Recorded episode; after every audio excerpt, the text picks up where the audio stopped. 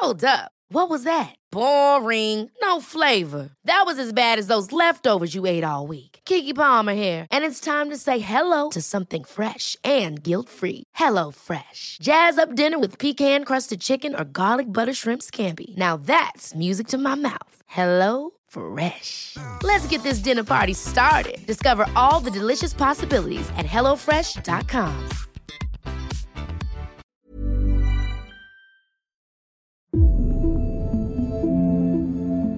You're listening to the Irish Times Women's Podcast. I'm Kathy Sheridan. Roisin, Yes, Kathy.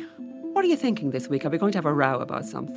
Oh, hope not. I'm just really looking forward to Christmas. Actually, I kind of, I'm really into it this year. I'm always into it, but I'm really into it this year, and I'm just looking forward to a few days off, as I'm sure all our listeners are as well. And I'll tell you someone else who might be looking forward to a few days off, but is probably not going to get any time off. Is Theresa May, and I think we should discuss her today. Well, I hope she doesn't get any time off. Okay. Well, I feel a bit sorry for her, Kathy. And I, I saw a really interesting Twitter thread which kind of summed it up. And the Twitter thread was about how essentially she's just in an impossible situation. And the British people have, have voted for essentially what is a cheese submarine. So they've said, we want a cheese submarine. And Theresa May has said, well, I didn't actually vote for the cheese submarine, but the people have said they want a cheese submarine. So I'm going to try and deliver the cheese submarine.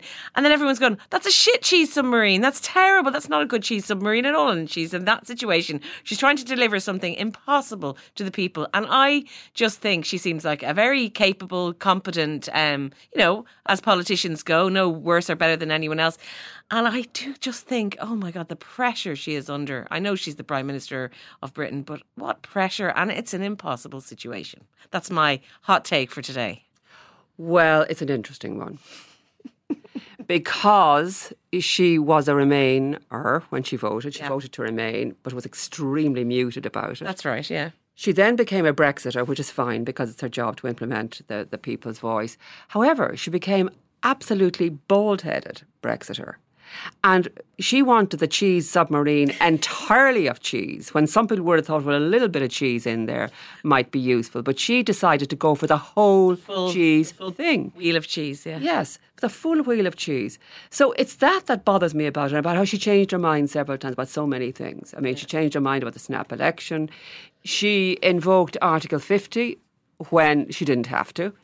She has done a lot of things she didn't have to do in the pursuance of this Brexit, this particular Brexit, which I believe very few people wanted, apart from that hard rump of her own party. So, what was she at? Apart from that, she is talking about immigration. Immigration is her big thing. And she has utterly, utterly misjudged the situation on immigration in Britain. And now she's been proven to be wrong on that. They need their immigrants. They've never satisfactorily explained the EU position on immigration, on freedom of movement.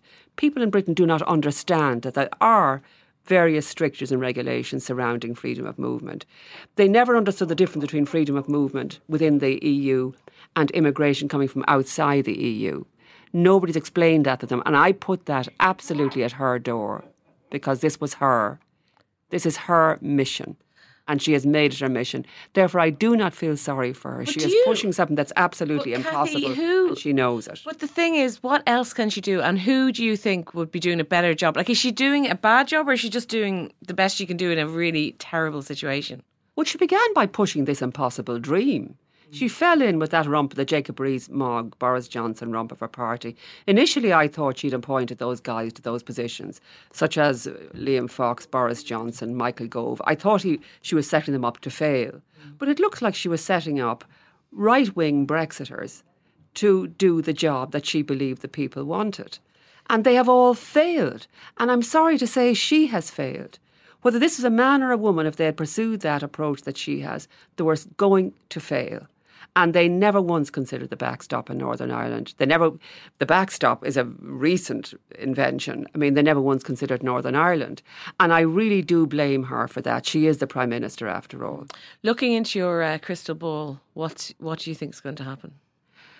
I think interestingly, after after the vote this week, uh, the vote of confidence, she has a year now during which she cannot be challenged.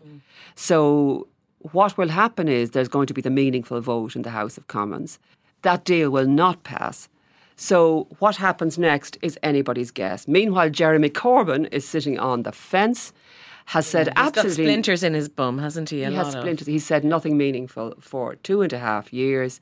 He keeps putting on the vote. He keeps putting off the vote of confidence on from his side. And the problem with Jeremy Corbyn is he is an arch Brexiter who's running down the clock.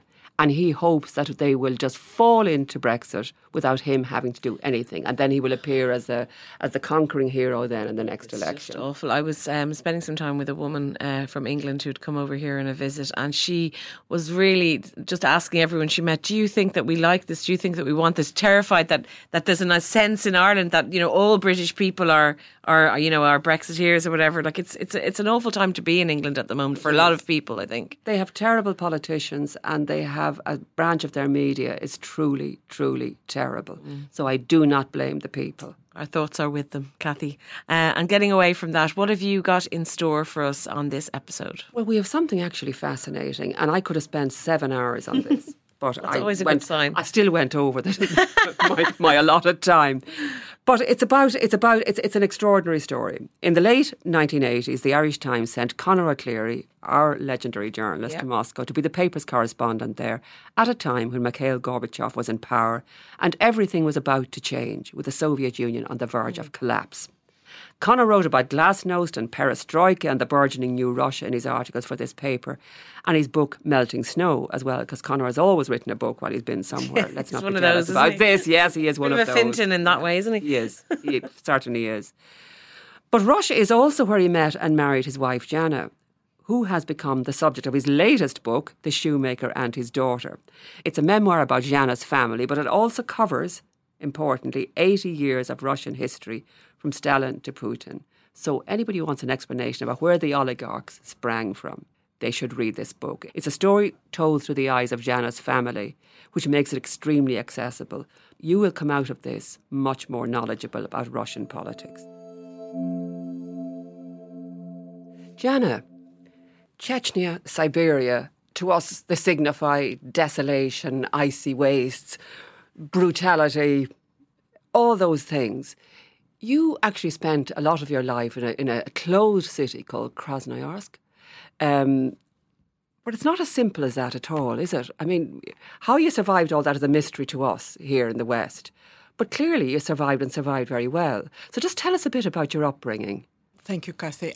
My family are, are Armenian, and my father is, uh, was was half Russian. So I was born actually in Chechnya, to, to into an Armenian family, and we had a very comfortable, uh, middle class by Western standards life in um, the Caucasus, where the climate is wonderful. It's Mediterranean lifestyle. We basically ate outside on the terrace from April through October. And for us there in, in Grozny, to, to move to Siberia, it was the same as it sounds to you. You know, means cold and terrible weather and, and God knows what. But frankly, when, when the family moved to Siberia, because of the situation in the family where my father was uh, in prison for uh, selling a car at a profit, and after he he spent five years, almost five years in prison, and he got out, he felt there there, there was um, stigma on the family, and he was worried about the us children growing up, myself and my sister, and he decided to uproot the family and, and move move uh, east. And um, How many miles away was that, Zhanna? How far it was, was, I don't know, five thousand miles away. It was. It, it is. It is a long, long away. It is basically, you know, three and another five hours flight uh, uh, from from uh, the Caucasus, from where we lived. And but my father embraced it, and obviously we also came, you know, and, and we embraced it as well. And it was different because we lived in a in a lovely house in in the Caucasus, and we moved into an apartment in a in a um, communal apartment in uh, Siberia where we lived. Uh, and um, but we persevered, we settled in, and the, the climate actually is not as, as terrible as, as it sounds because the it's continental weather. Summer is very hot. It is short, but it is very hot. You know, long winter. It was at the time from October through March. There was snow and it was cold. Um, and uh, So did you grow up, Zhanna, conscious of gulags? I mean, that's all we think of. I'm sorry to have to tell you. Gulags, uh, a day in the life of Ivan Denisovich, um, uh, all of those things that we thought were a huge cause on our side. Was that obvious to you at all? It was obvious a little bit because obviously the city was, was closed, and also obviously uh, you referred to Solzhenitsyn's book, obviously as a as a uh, self-produced publication. Samizdat so-called. We had access to to the book or to some stories about what was happening, but obviously we didn't know the extent. We knew that that the city where we moved was heavily industrial city, and they uh, heavily militarized city and the industry was was uh, basically the reason why we thought that the city was closed for foreigners. I never met a foreigner until the age of 23, and I studied foreign languages at university, English and German. Uh, it was closed for foreigners. Conor was the first foreigner to be allowed to to visit my my uh, city. So this closed city, you still managed to learn English and do different languages, Zhanna. Yes, Who I taught you? who taught me. I, uh, I, you know, obviously I went to school like everybody else, and I was a good student. I loved studying, and I loved foreign language. I mean, English was taught. Uh, English and German maybe was a was a was an option at school, but I, I chose English, and I had a wonderful, wonderful, enthusiastic teacher. Obviously, we had limited access to resources to any native spe- speakers' tapes or anything like that. So it was enthusiasm, but also because she was so so inspiring, I basically chose to study foreign languages at the university. And don't ask me why, because obviously I knew I couldn't really use them properly because I never thought I was going to leave, you know, uh, the country or even the city where I lived, where my family uh, at that at that point lived. But obviously, there was some curiosity inside of me as well.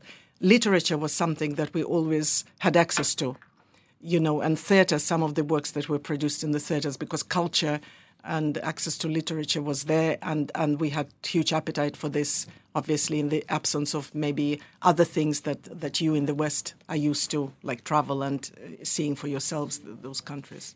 Zhanna, what was it like growing up as a woman? We have this notion, on the other hand, that women were tremendously liberated.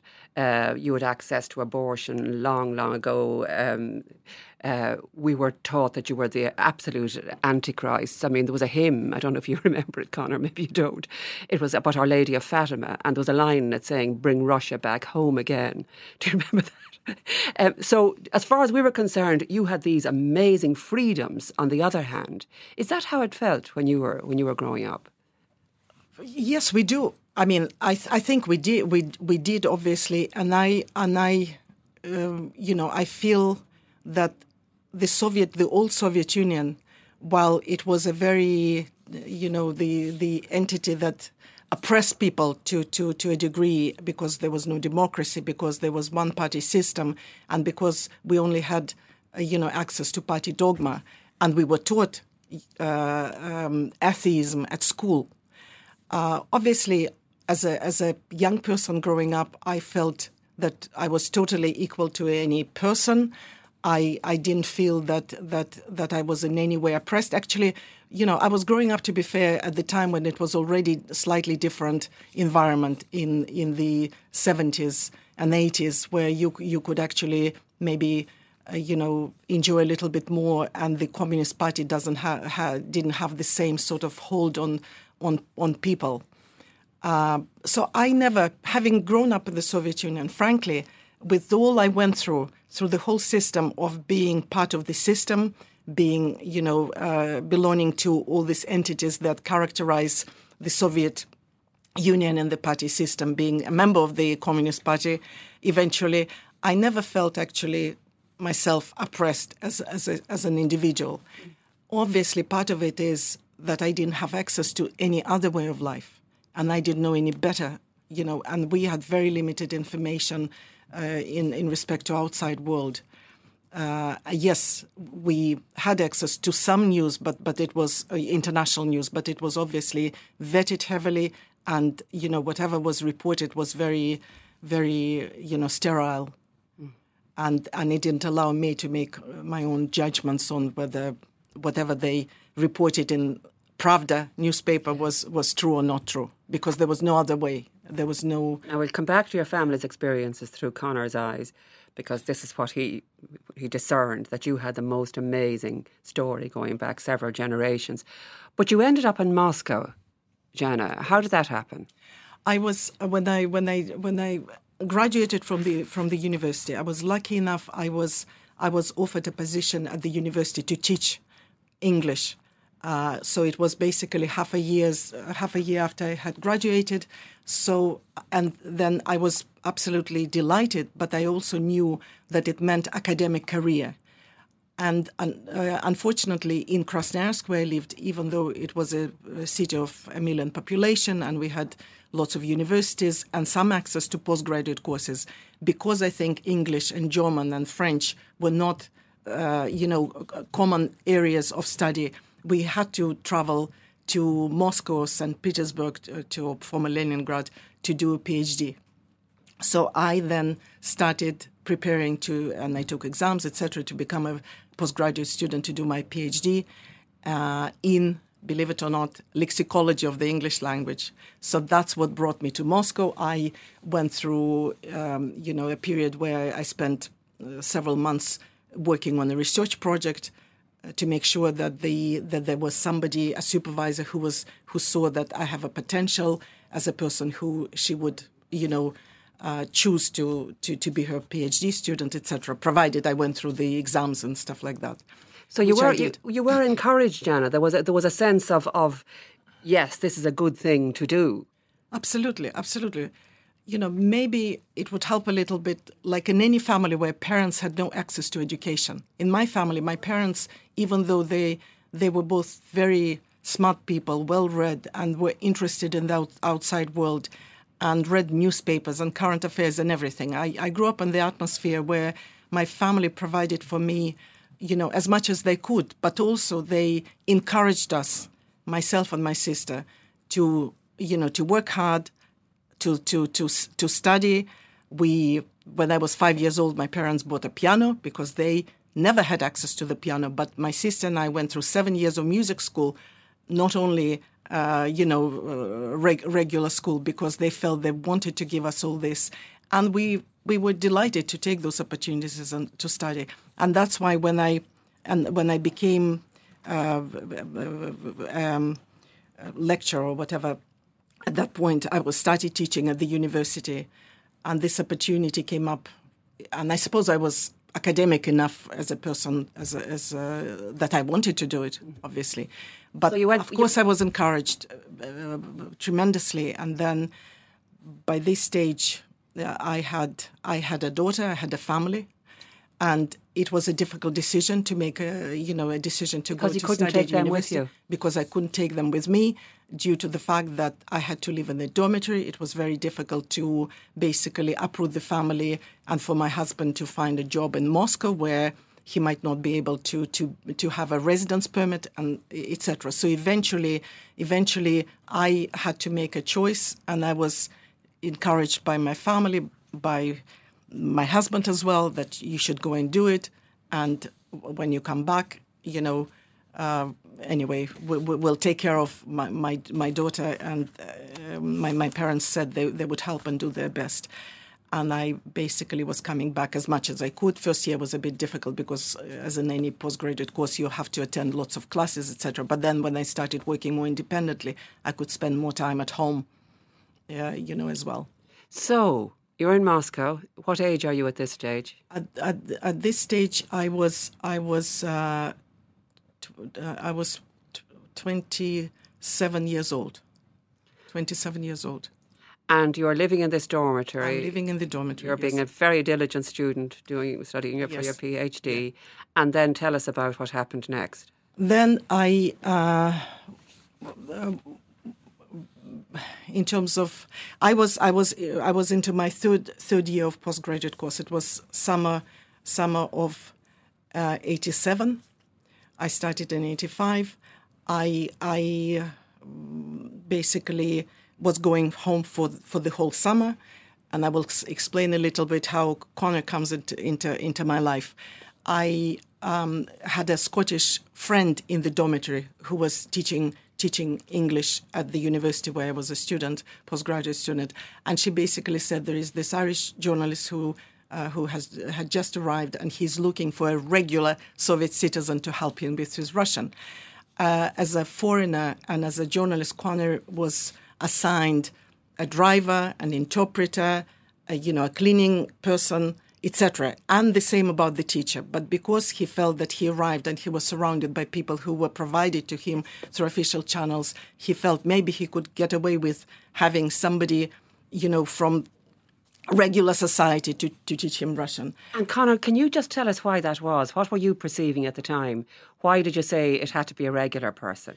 Well, this was still the Cold War, still the Soviet Union, and the foreign community in Moscow was very limited. The Soviet authorities would only allow a certain number of, stu- of uh, correspondents in from every country. I was the only Irish correspondent. There were a limited number of English and American and French and Italian correspondents.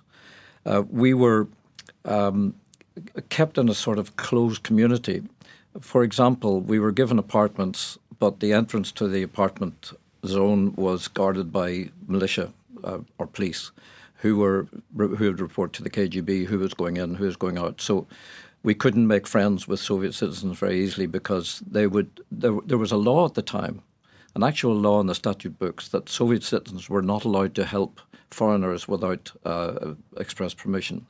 So I knew that the driver uh, was uh, reporting on me every month. I knew that my interpreter was reporting on me every month because that was just that's the, the way it was, and your phones were were monitored.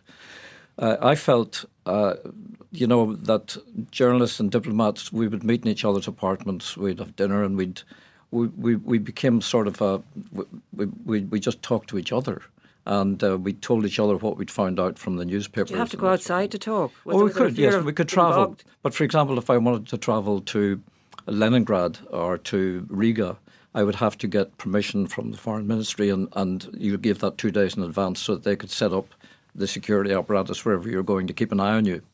Uh, our cars had number plates which identified what country you came from. My car number plate was K037, which any militiaman on the road knew I was a correspondent and I came from Ireland because 037 was the code for Ireland. So it was a very much an, an enclosed society, and I really, really wanted to meet ordinary people. And I met, uh, I, I was a, a Scottish student there who I met through the foreign community. Uh, I expressed my desire to meet somebody like like Zhanna, and uh, she said, "Well, listen, I know somebody who's in the same dormitory as me. Uh, she was a student herself, uh, and she would be very helpful to you. I know, and, and she would love to help you, and uh, you could help her with her English. But if you ever offer her any money, you'll never see her again. Um, so this this Rare Rare was human being. this was this was Zhanna. So so that's that's that's how we met, and uh, we we had a couple of lessons, and then one day I think Zhanna should take up the story here. She got a phone call from home. Yeah, so we so we we met Conor and I met around middle of June with Alison to say hello to each other, and I said nice to meet you, etc. But I'm going off for the whole summer, and I will be back in the middle of September. And when I come back, if you are still looking for a teacher, then then we'll see. And it happened so that his apartment was just on the same square where Library of Foreign Languages was on Taganska Square. So it would be convenient enough for me to come at nine o'clock in the morning to have a lesson and then go. The library uh, opened at, at ten. So I came back in the middle of September. I I called Conor to say I'm I'm back. Are you still looking for, for you know? I'm still looking for lessons because I thought maybe he had already organized something. He said yes, and we had a couple of lessons basically. And then on the seventh of October, I got a I got a call. I came back. It was a Saturday. I came back from the library to the dormitory, and, and the woman at the at the desk said to me, "Zhanna, you got a call from home, and you should immediately go back." And I uh, I she didn't tell me what happened, because obviously my mother, when she called, she couldn't tell somebody her husband had died, and I I basically looked at the at my watch. It was I, I know the flights, I know what to do, etc. And I immediately left for the airport because I couldn't call from the dormitory. There was no there was a telephone, but I couldn't call. I needed to go to a special international, you know, uh, post office where you could you could make a phone call, uh, not international, but but the you know regional uh, call, etc. So I had to get into the car took a taxi to the airport, to, to bought tickets, and only then I, I called home from the airport. And that's when my mother told me that my husband had died. He was he was severely be- beaten, and that he was he was you know he never gained conscious. So I was on the plane for this. Obviously, four and a half hours was a very long, very long flight. And uh, when I came back, I mean, when I when they arrived, my, my, parents obviously put everything in place in terms of you know prepare me for this, etc. But it was it was very very difficult um, situation to lose your husband, but also, you know, the circumstances were very difficult. And you had a little girl. I had a little girl and I had discovered that, uh, you know, when my husband was beaten, he was in the company of a of a, of, of another woman, and I only my my parents were very protective. They didn't want to tell me anything because they were hoping maybe I would never, you know, learn about this. But then when the the police invited me as well. I don't know what, what part of the inquiry or what I, I, I don't know for sure because they so anyway when I came the the woman there basically told me, and that was the first time I, I actually heard that that he was he was there was somebody in the car which uh, who apparently was, uh, you know, uh, had a relationship with him. I think he'd been having an affair. Yes, yes. That really must have been very very difficult indeed, Zhanna. And so, did you go back to Moscow then immediately, or what happened? Yes. So, so what happened was I I basically wanted to give up. Uh, and knowing that I have a daughter, my my my, my daughter was uh, seven years old. Anyway, I, I then my parents basically said to me, Zhanna, you have one year left. You you know look, she will grow up, and in our you know uh, sort of family life, we because I think life was so difficult, and maybe it was years ago in Ireland in the West the same way, but families stuck together much more. You know, there was, you know, whatever I had or my parents had, I had, and everything was shared. Nobody thought twice about anything. My brother in law, when he bought a toy for his son, he would bring a toy for my daughter. When I was not there, my brother in law would, would take care of my daughter as much as he would of his own son you know, and the same, of course, about my parents, my sister, etc., etc. So they they basically you know, persuaded me to go back. And after a month, I went back and I resumed my, my postgraduate uh, studies. And I had, you know, I was doing well and I had uh, already for next year's uh, presentation of my thesis, I already had the date and everything. So I concentrated on my studies. And, and we, I called Conor to say I was back and, and we resumed lessons. And then eventually, a few months into you know the lessons and exploring Moscow together and being at the high at the at the heart of all this political change in Russia, which was tremendous. It was most uplifting period of of uh, history, at least in my experience. For me, when you learned so many things about the country that you didn't know, when we learned about gulags, when we learned how you know Stalin oppressed people and how so many people died, Lenin. and uh, Lenin and the rest of it. So there was no end to it. I remember getting up at six o'clock in the morning to make sure that I was in the kiosk. You know, one of the first one to queue to get, uh, you know, weekly or monthly publications that were coming out on specific days. Because if you're not there, you will not get it because they were sold out, you know, completely. And then we would t- uh, pass them on from you know person to person because because we were just so hungry for, for for this. Uh, so here the two of you are at this point. You're both unattached. Um, you're wandering around Moscow. Conor, you're doing your legendary journalist stuff. Uh, you're witnessing the most amazing events in world history. Never mind the USSR, and you're obviously forging a very. You're you're, you're getting closer to one another. That must have been unbelievably exciting. Uh, it was such an exciting time to be there when history was on the move. Uh, the whole society was opening up. Gorbachev, with his glasnost, had this idea that glasnost means openness, that the only way to reform society and create a, a new and vibrant Soviet Union was to expose what was going wrong, expose all the, the ills of the Soviet Union because the economy was collapsing. Society, the, the Lenin's 70 year old experiment was just not working. Uh, the problem with, for Gorbachev was that Glasnost told people too much, and they realized that uh, the, Soviet Union had to either be reformed very radically or be dispensed with. And we know that history shows us that uh, they, they, chose the latter. Uh, Zhanna and I uh, became uh, close because we we were both unattached and now uh, and over a period of several months we began to get invited to uh, colleagues' uh, dinner parties and return invitations. So we we became recognised as a couple. But the day had to come when Zhanna had to go back to resume her position now as an assistant professor or as a professor at the university in Krasnoyarsk. And uh, I began to panic that I would never see her again. Uh, at the time, we had uh, gone skiing together quite a lot in Peredelkino and, and visited this writers' village outside Moscow, which was our favourite place in the whole of Russia. And we would go there and visit the grave of Pasternak and visit his house. And we, on a Sunday afternoon, uh, fans of Pasternak's poetry, we think of Pasternak as a novelist because of Dr. Zhivago, but he was a wonderful poet. And uh, we would go to the grave where people would gather and recite his poetry every every weekend. And we got to know some of them quite well. One of them actually cited uh, Lake Isle of Innisfree in Russian when he knew we were from I was from Ireland.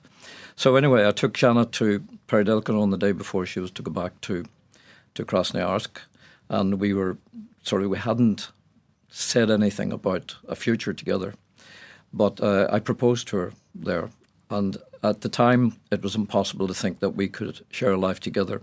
I was divorced, five children, most of them nearly grown up. Um, Zhanna was going back as a widow to with a daughter and a, and a job. Uh, but what I put to her was, look, this is an impossible situation, but whatever difficulties come up, we'll tackle them one at a time. And Zhanna didn't say yes. She didn't say no. Didn't say Enough. no. she, she, didn't say no. She went back to Krasnoyarsk. In fact, she wasn't going to come that day to, to Peredelkino because she was a bit afraid that, um, uh, you know, it would be too emotional. So she was just going to slip off back home. So I was very fortunate. So every week, I, her her lessons in Russian had been had, had given me a, a, a, head start, and I was able to write in Russian now. So every week I wrote to Zhanna, saying, you know, why we should get married, and every week she wrote back saying, you know, I have my child here, I have my job here, you know. But eventually, and I think the KGB read all those letters too, because uh, that would be part of the the way the system worked. But anyway, so they knew very well what was going on. And eventually, Zhanna said yes, and she brought Julia, her daughter, to meet he me. wore you down, Zhanna. Yeah. Absolutely. No, it was just too complicated. And, and obviously, as Conor explained, it was difficult for him and it was difficult for me. And then Uh, when I actually mentioned to mention that I had somebody in my life to my to my parents, they were delighted for me. But my mother said to me, obviously knowing what I had gone through, but my mother said, "Zhanna, be careful. You know, he's going to leave and you are going to stay. Because yes. there was no even option in my family. Nobody ever, ever, even after the fact that my father was put to prison and somebody maybe would have got out and to say, we are going to leave this goddamn country and go somewhere, you know, it was never, never an option because my parents were this hardworking, regular people who were, you know, generally quite compliant even though my father worked around the system to provide for us, to give us a good life, he worked very hard to work two jobs so that he would have money to buy whatever he could in our system. But but they also never never aspired to leave leave the country because I think they also knew life is hard anywhere, and and you have to work hard in order to have a good life. And so, for the first time in my life, when I mentioned to my mother that I think you know, I'm going uh, uh, to marry Conor, she said to me, she was so upset that she, for the first time, we had sort of like misunderstanding or whatever it is, you know, uh, disagreement with my mother because she, she didn't want to hear about this. Part of it, of course, she knew she was losing me, but part of it, as a woman, she also knew life is complicated. And what happens if I go somewhere and it doesn't work out? And you're abandoned. And, and yes. what do I do yes. next? And I think that was that was uh, something that that really worried her. I, you know, the age difference as well. I mean, 18 was, years between you, yeah? Was, yeah. This was also something, obviously, that didn't bother us, but generally, you have to think about all those things. But uh, but again, Conor was very good saying to me, "Let us decide that we want to be together, and then we'll see how we sort, sort things out." He adopted Julia, and uh, and then and he actually didn't have a chance, believe it or not, to meet my parents prior to our, you know, marriage because he was not allowed to go to Siberia where I lived to meet my parents. So your poor mother was at home already opposing this and yes. hadn't even met. No. Well, she did come to Moscow she for the wedding. She did come to the wedding. She came for the wedding, but the it wedding. was a bit late at that stage to be uh, trying to stage an intervention. Uh, uh, because Krasnoyarsk was a closed city, I wasn't allowed to visit to meet Zhanna's family before we got married. But just by coincidence, shortly after we got married, they began to open. The, the Gorbachev's reforms meant that these closed cities began to open up. And I went to my minder in the Soviet Foreign Ministry, a guy called Yuri Sapunov, uh, and said, "Listen, I, I'm now married to somebody from Krasnoyarsk, and I really would like to go and meet her extended family." And he said, "Well," he said, uh, "Why don't you apply for a business trip?" And he gave me a wink. In, in other words, the, I could go there as a journalist with a fixed itinerary of interviewing factory managers and party chiefs or whatever, uh, but not as a private citizen.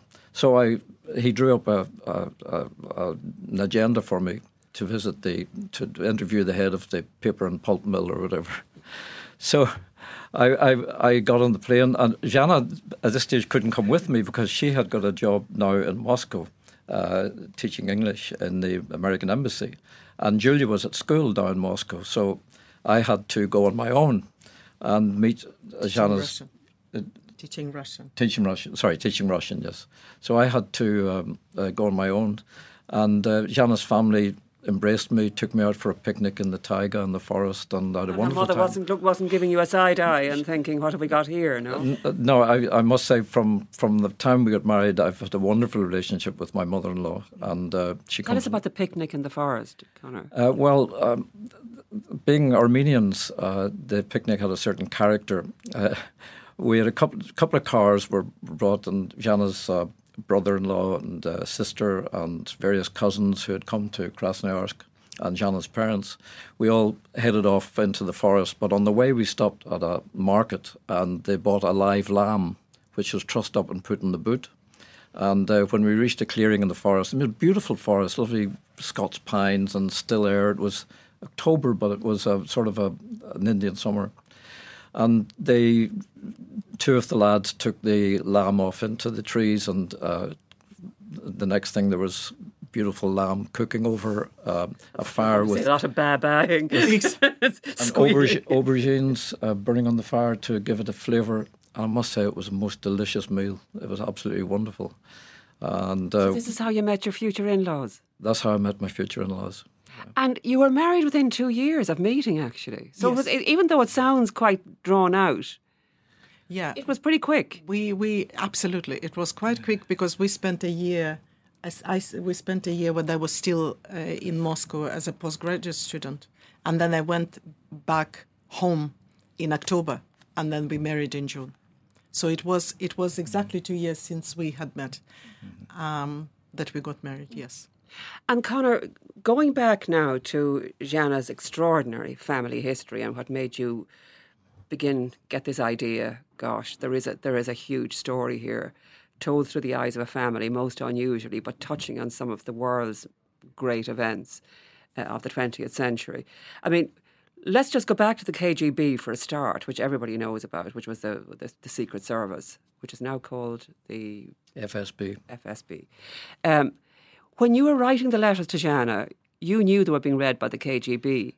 Well, I sort of guessed that everything I did was monitored by the KGB, but uh, they before before that uh, we had a rather disconcerting experience with the KGB.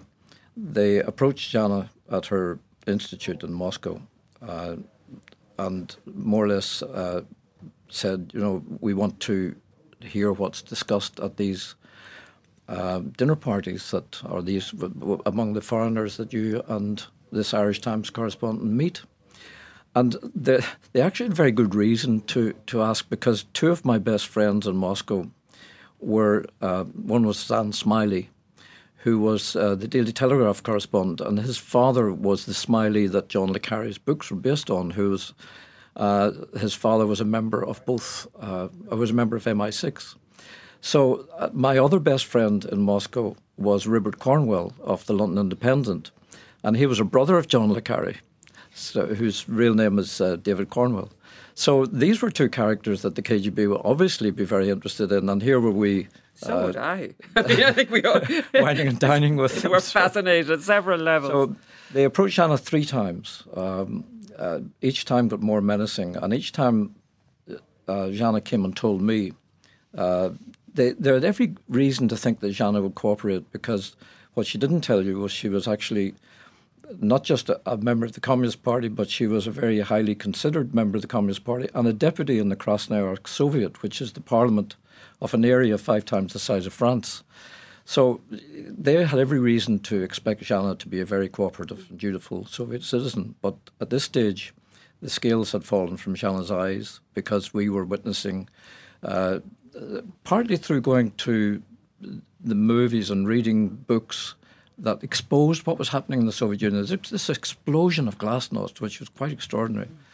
Uh, so uh, on the third uh, uh occasion, Zhanna thought she was being driven to the Lubyanka, but they took her instead to to the National Hotel. Lubyanka being the the, the headquarters, of the KGB, yes. with with the deep cellars and corridors, and serious interrogations. Um, so yes. uh, this time they they they threatened her that she wouldn't get her PhD because uh, they could do that. They could they could tell the university the student should not be given her PhD.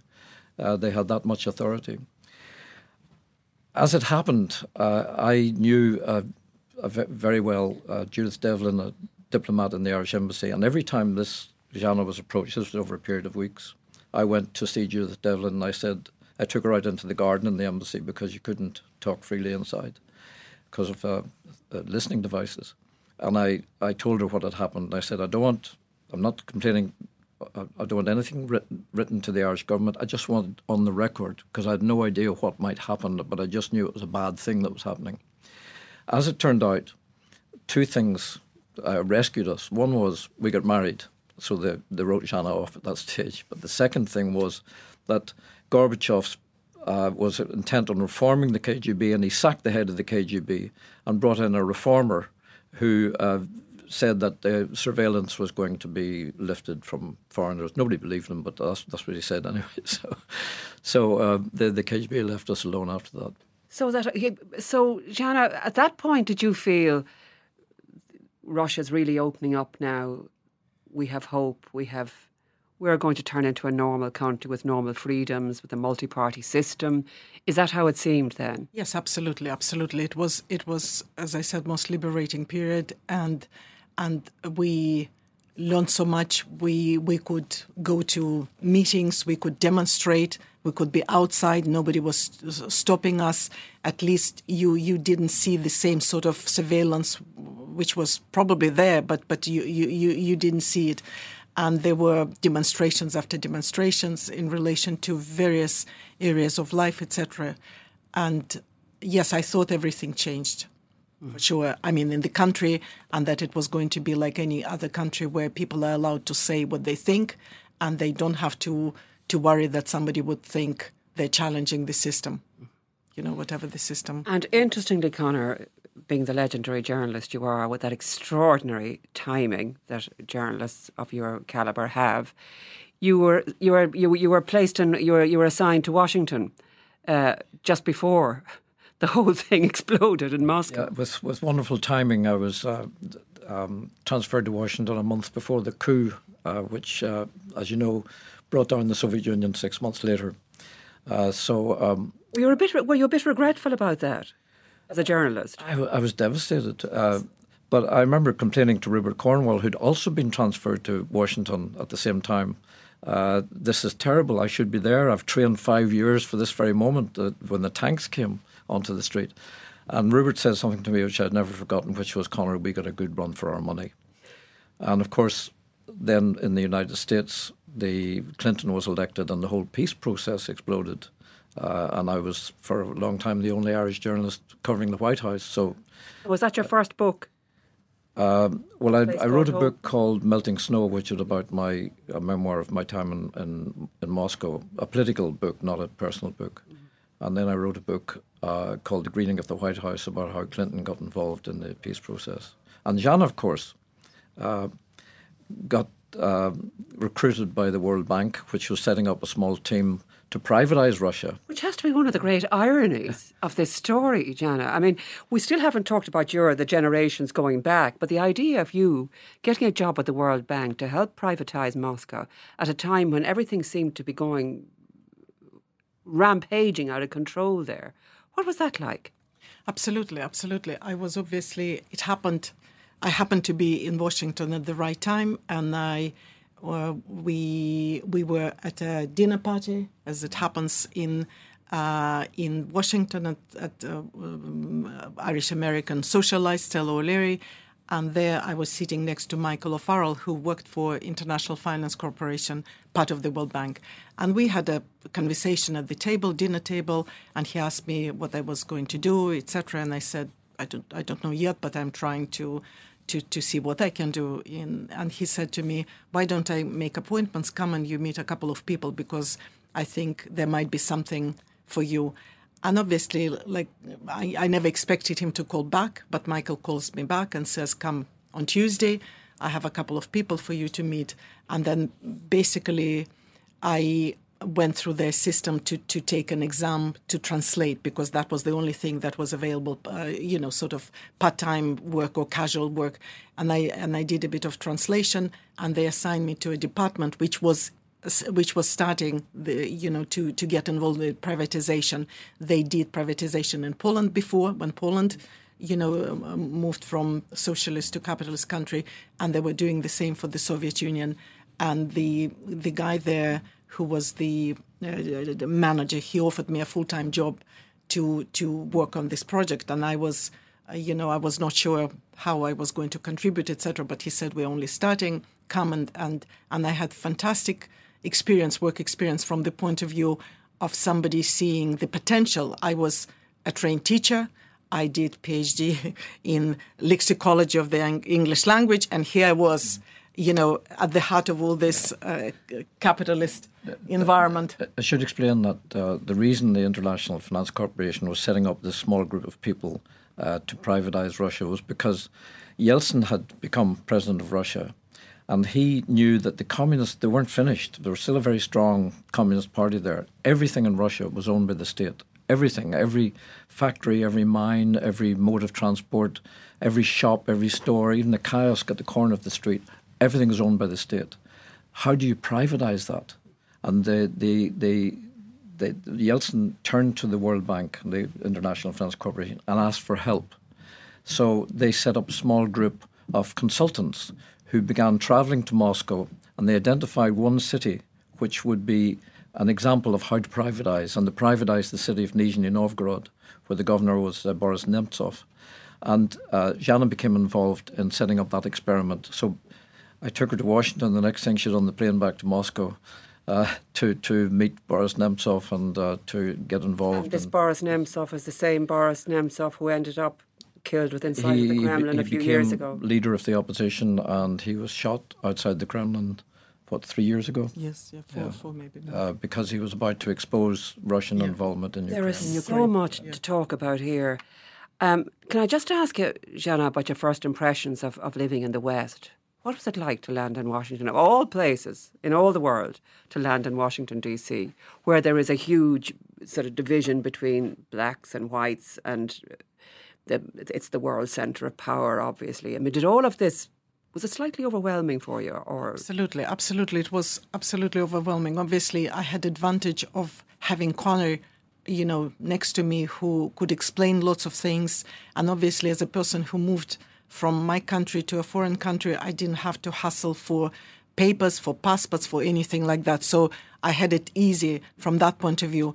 But also, as somebody who had been always independent and was taught to be an independent woman, independent person. Obviously, I I, I, I couldn't even picture my life being dependent of uh, uh, being dependent on Conor when we moved there. So I was trying to find my own way around and plunge myself into learning about everything about America I could, reading, you know. Zhanna? What did you see? And I, I, I, I, I think you described sort of forty different kinds of flour. Absolutely, absolutely. Tell us a little bit about that. I will about tell that. you, the section, pet food section, was enough to overwhelm anybody because giant food store, which was close to our house where I went shopping, when I first saw the size of the shop, where we had nothing at the time we left, we left Russia. There was nothing in the shops, in the supermarket where we, the apartment where, where Conor, Conor's apartment was.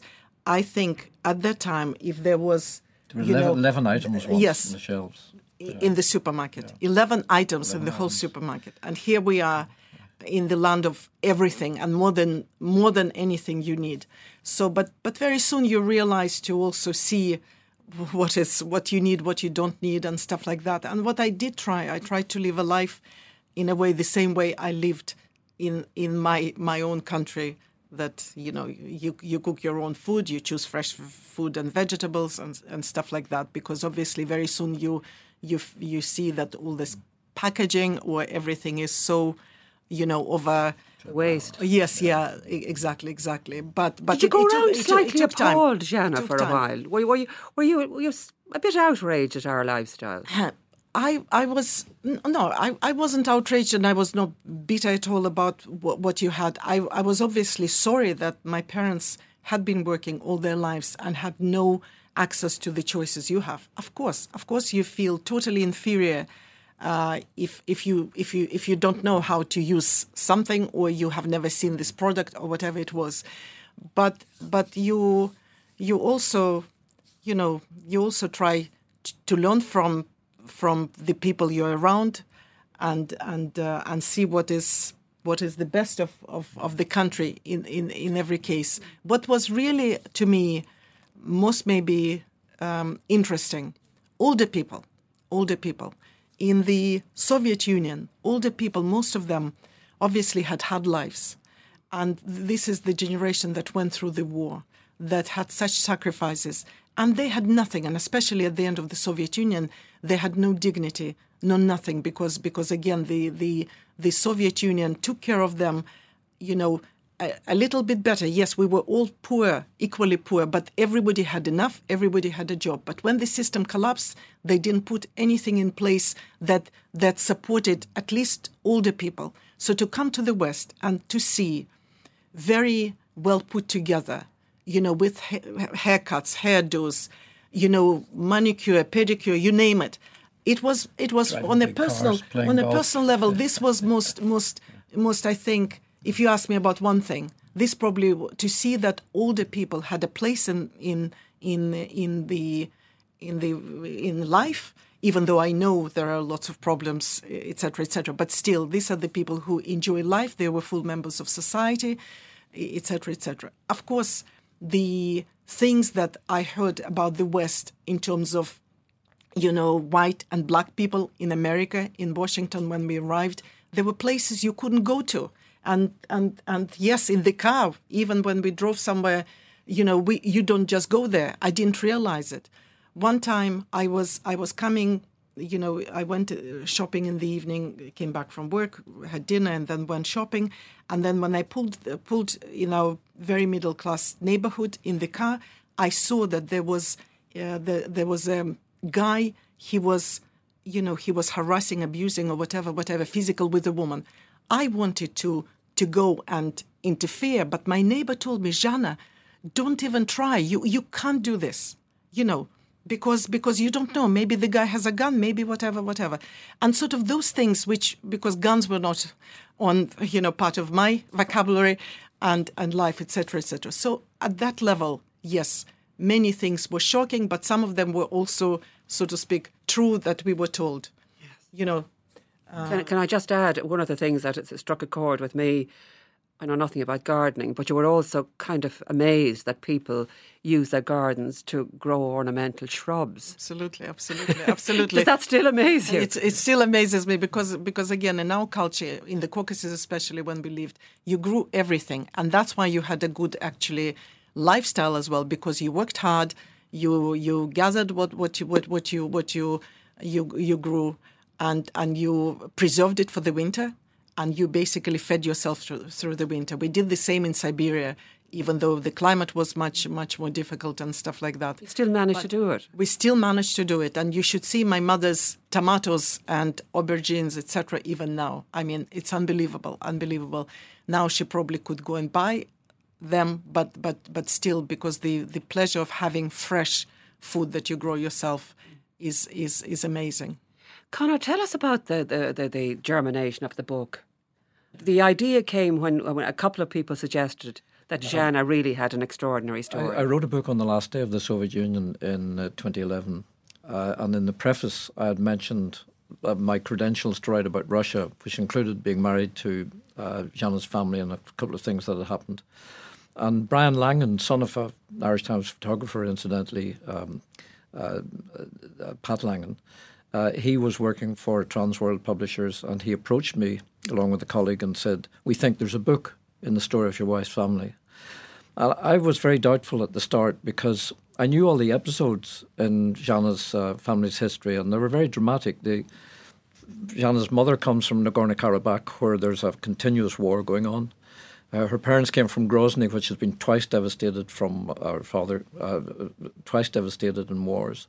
Um, her cousin, uh, who was like a big brother to Zhanna, uh, was a major in the uh, police in Krasnoyarsk, was assassinated by the mafia. Um, uh, Zhanna's husband was, was killed in the way she described.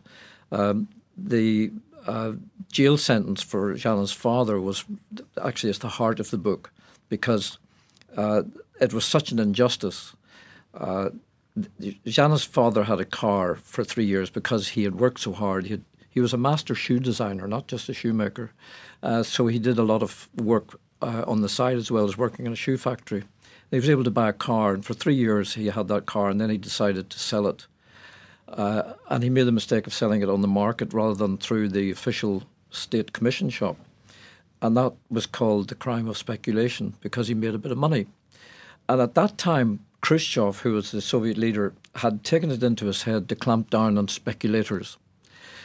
People who were buying and selling, which was not allowed in the old Soviet Union, everything state controlled. And Zhanna's father, Stanislav, became a victim of Khrushchev's campaign against speculators. He expected when he was brought to court, uh, he was arrested, the car was confiscated, and he was brought to court after six months sitting in a horrible prison cell. Uh, he expected uh, a short jail sentence at most, and he got seven years. Seven years because of the word had come down from the Kremlin that their examples had to be made. Uh, so that's the heart of the book. And then, uh, as I looked at all these episodes, I realized that history had impacted a lot on Zhanna's family as well.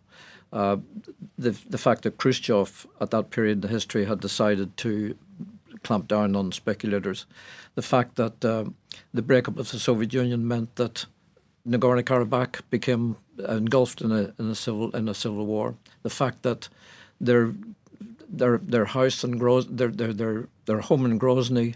Uh, became well. Grozny was, was twice destroyed in the civil war. Zhanna's aunt and cousins in Grozny had to flee because of that war. Uh, and then, of course, uh, the collapse of the Soviet Union uh, brought about terrible hardship to Zhanna's family in that her parents lost their savings three times. Three times. They lost their savings because of uh, devaluation and because of uh, the, the, the, very reckless uh, policies of the, the last years of, of Gorbachev's time. So I realized that this was history by the back door to tell the story of Zhanna's family. And it was a wonderful family story as well.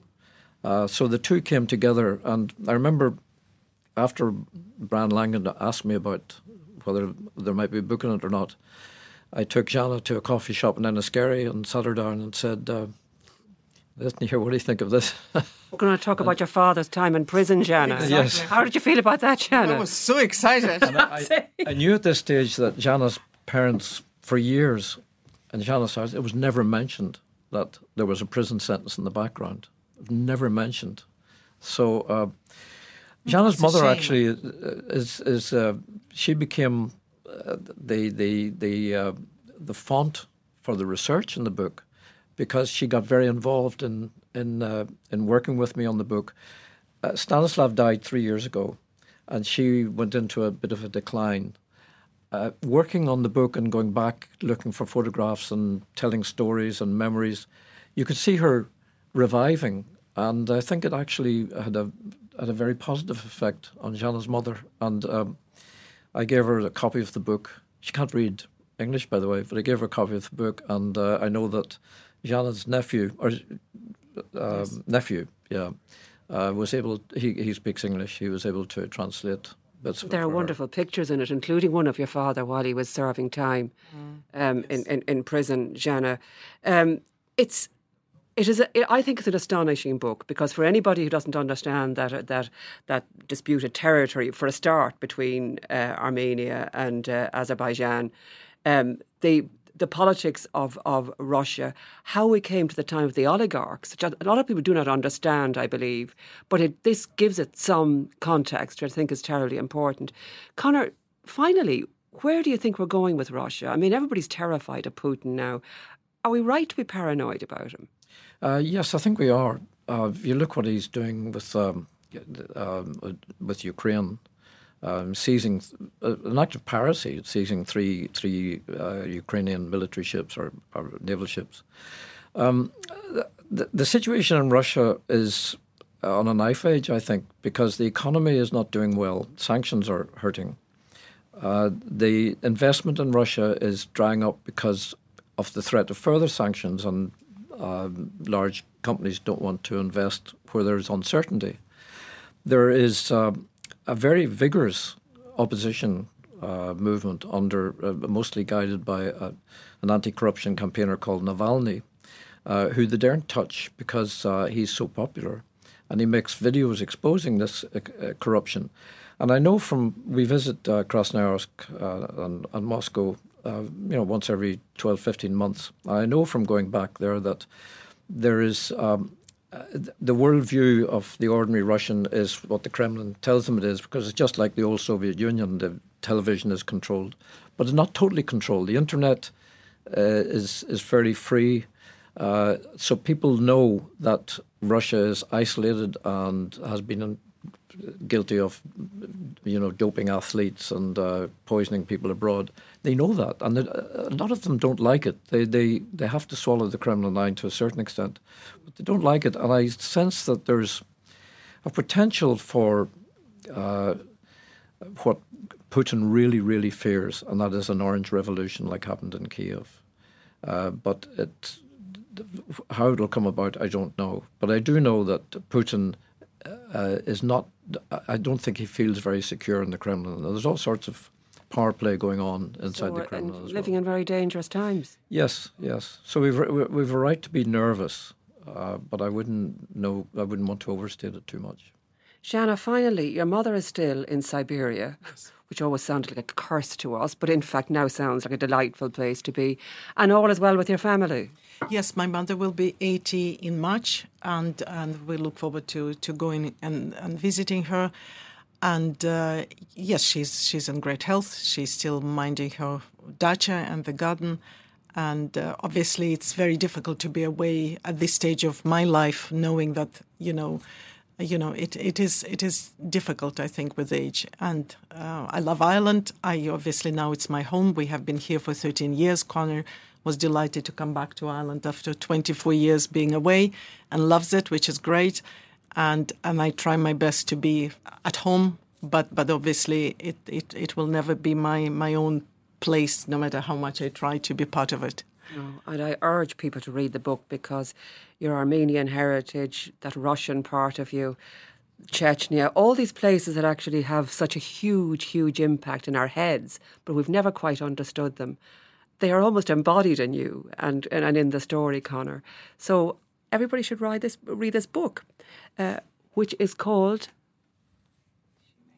The Shoemaker and His Daughter. Which is called The Shoemaker and His Daughter by Conor O'Clery. Zhanna and Conor, thank you so much for coming in. Thank you. Thank Kathy. you very much. And that's it for today. Thanks very much to Conor and Zhanna for speaking to me today. I could have spent several hours more with them. And a reminder that the book is called The Shoemaker and His Daughter. Before you go, just to let you know that next Thursday our book club is back in business and they'll be talking about Michelle Obama's book Becoming because we haven't talked about her enough on the show already, have we? Stay tuned for that one, you won't want to miss it. Remember, you can subscribe to us wherever you get your podcasts, and you can always find us on irishtimes.com with lots of other good shows like Worldview and Inside Politics. You can get in touch with us on Twitter and Facebook at IT Women's Podcast or email us on the Women's Podcast at irishtimes.com. The Women's Podcast is produced by Roisin Ingle and Jennifer Ryan with JJ Vernon on sound. I'm Kathy Sheridan, and until next time, thanks for listening.